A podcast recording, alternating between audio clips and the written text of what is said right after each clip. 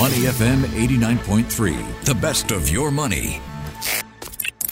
Market View on Money FM 89.3. Asia Pacific markets are trading in the green this morning. Sydney is leading the way. The ASX 200 is up half a percent in early trade. Seoul is up 0.4%. Tokyo is in positive territory as well. Joining me now as we break down all the market action. How's Thursday looking?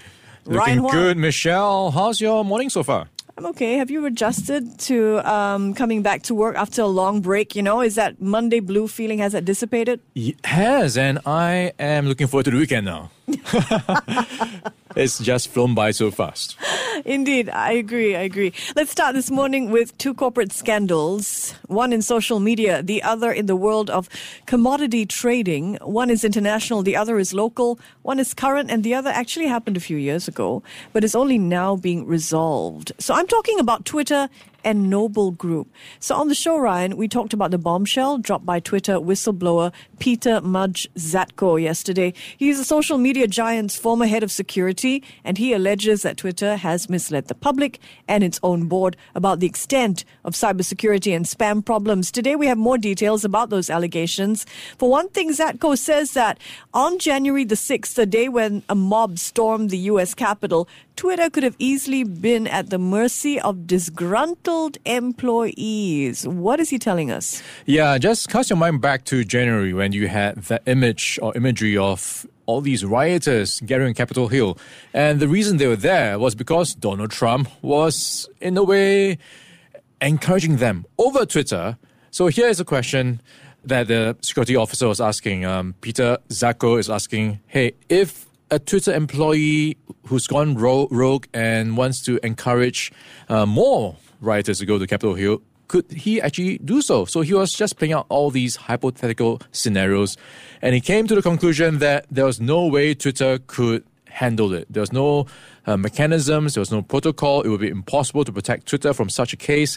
Um, if someone inside Twitter would possibly put out fake tweet, tweets to um, just incite more rioters. So that was his concern that Twitter had no protocols in place in terms of defending such a practice if it were to occur. Right. He also has alleged that Twitter's internal data systems were so ramshackle that any widespread crash, unplanned shutdown could have tanked the entire platform. So he's also shining the spotlight on contingency plans, which he's described as insufficient. Pretty scary scenarios he's sketching out for us. Also alleging Twitter has prioritized growth over reining in spam accounts and that its sales team may be violating U.S. rules regarding the use of its users' phone numbers. Even offered millions of dollars in cash bonuses to executives that increase the number of daily active users. What a bombshell. What are some of the other takeaways that stand out for you, Ryan, as you review the complaint? Yeah, I'm looking at an interesting one that involves potential espionage. And this is where apparently the Indian government required Twitter to hire specific individuals who he claims could be spies and would have significant access to sensitive data. Thanks in part to Twitter's own lax security controls. And also something on the Chinese front. Uh, he's got a complaint uh, that involves Twitter taking money from unidentified Chinese entities that then could access data that might endanger Twitter users in China. So that is a huge claim. Uh, so something that I'm sure will continue to be drawn out in the internet sphere. Yeah. And well, we'll see if this is um, going to get any ground. Yes, from social media to Congress, Zatko's allegations have gotten quite a bit of worldwide attention. When it comes to U.S. Congress, the U.S. Senate Judiciary Committee has subpoenaed Zatko to appear before it next month.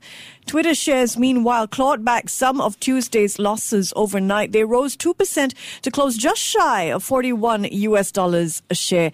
I'm going to turn attention now to the second corporate scandal of the day. Now, this concerns the commodities trading company Noble Group.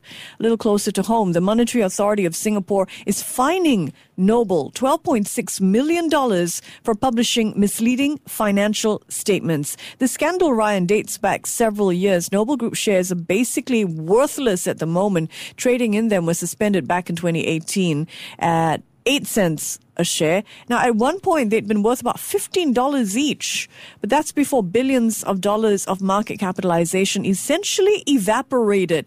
Remind us what exactly happened to bring Noble down. Yeah, so it's been so long. This actually started before Money FM was was born. So it's a reflection of how long this has taken to reach this conclusion. Twelve point six million dollars in fines. So in the initial stages, there were some accusations from a short seller called Iceberg Research, listing several allegations that something was not quite right with the books.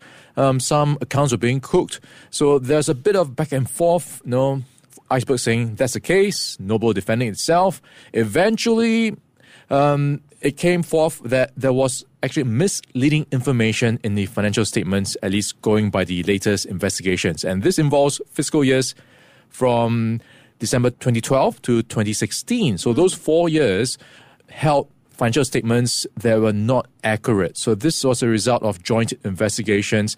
And what happened here is Noble Group entered into long-term marketing agreements with mine owners and coal producers through Noble Resources International. So, long story short, there was incorrect accounting treatment to some of these agreements, classifying them as financial instruments instead of service contracts. And also, some of these future fees from these agreements were recognized before the services were rendered. So, that was deemed inaccurate, and this inflated the reported profits and net assets. Our colleague Ben Paul at the Business Times writes that the $12.6 million fine announced yesterday, Ryan, is minuscule compared with the damage caused by the company. What do you think?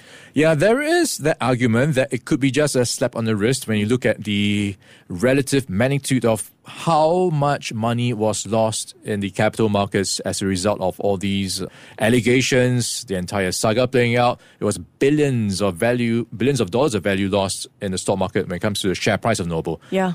And then you think about it, $12.6 million versus billions of dollars. Does that match up? Now, that's going to be a conversation to be had for a long time. Uh, and you also had ACRA issuing stern warnings to two former directors of a unit of Noble for failing to prepare and table annual financial statements.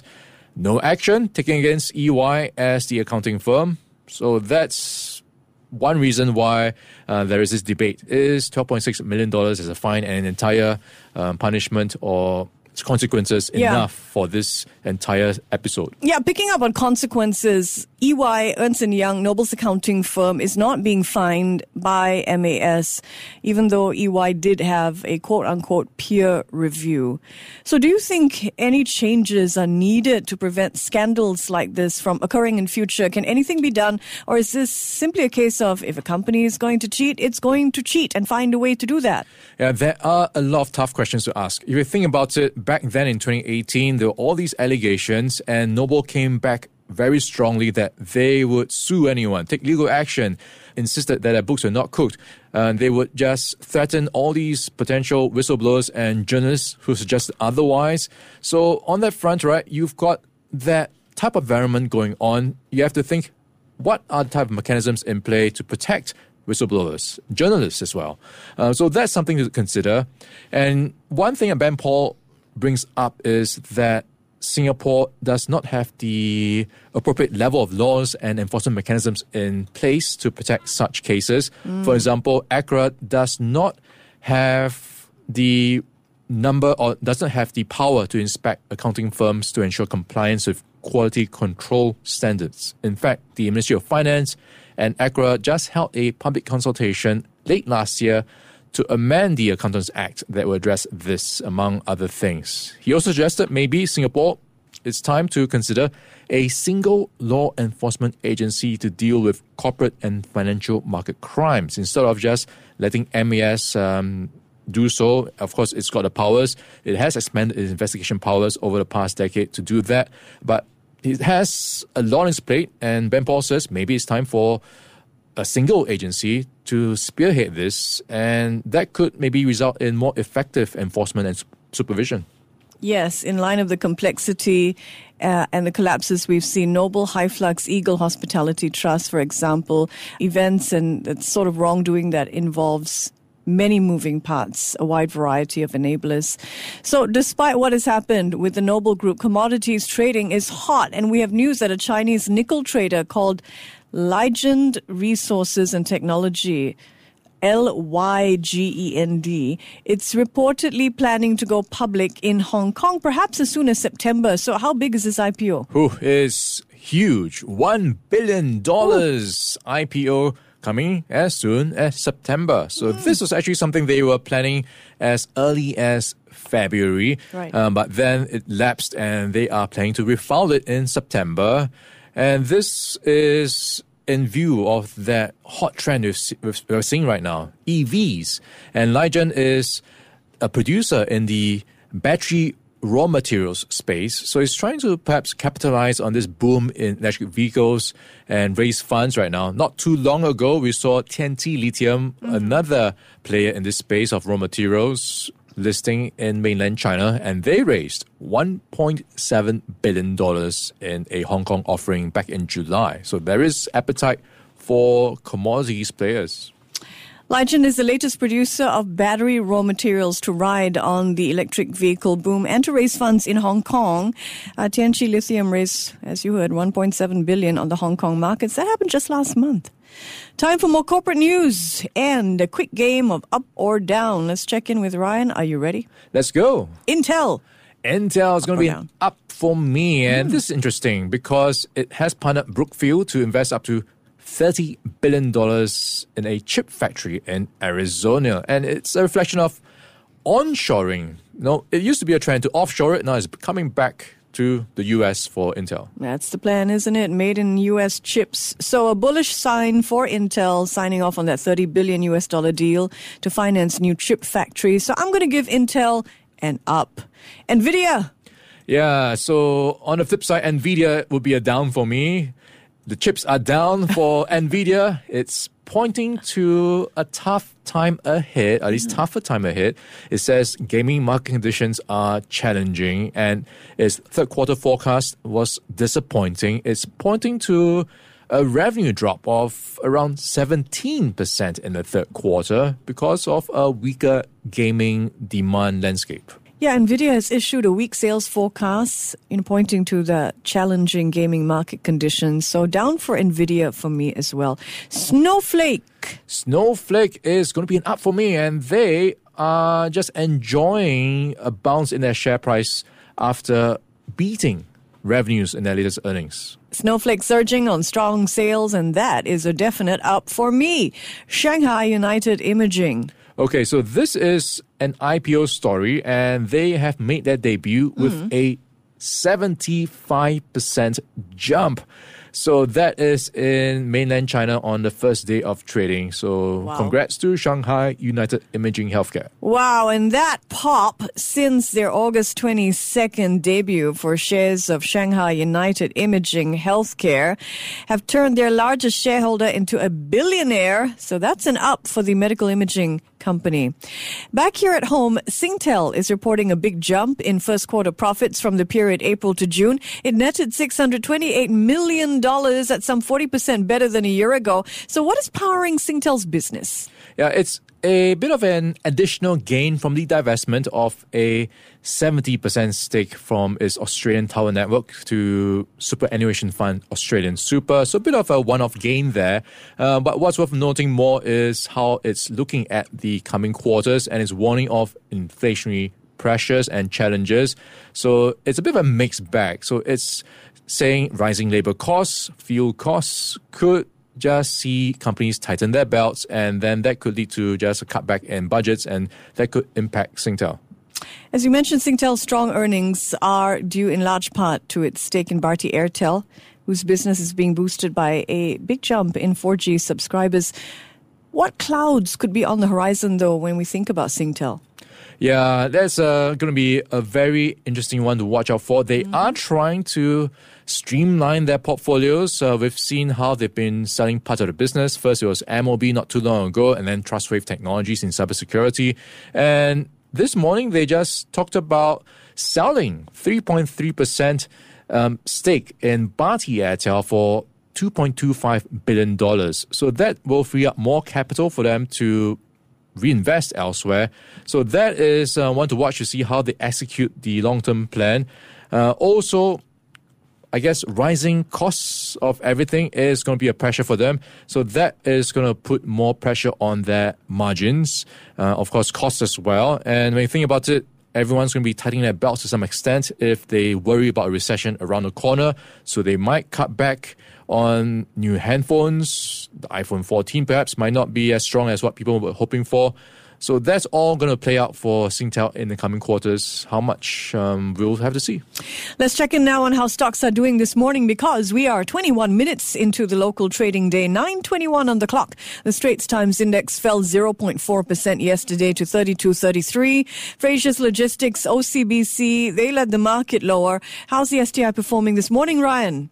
All right, so we are seeing a bit of a recovery, and this is with the STI up by 0.3%, 3,243.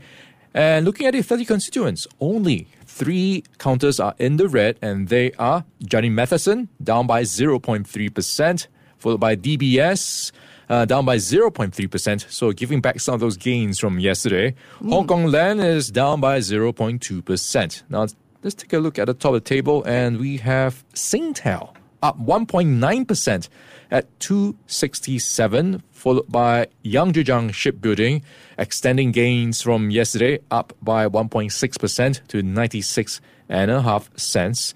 Uh, worth also noting where we are for Keppel. They are up by 0.4% this morning at 704. And they are in the news because two of their units uh, acquiring an 80% stake in 800 Super, which is in the waste management business. Thank you very much. Before acting on the information on Money FM, please consider if it's suitable for your own investment objectives, financial situation, and risk tolerance. To listen to more great interviews, download our podcasts at moneyfm893.sg or download our audio app. That's A W E D I O. Available on Google Play or the App Store.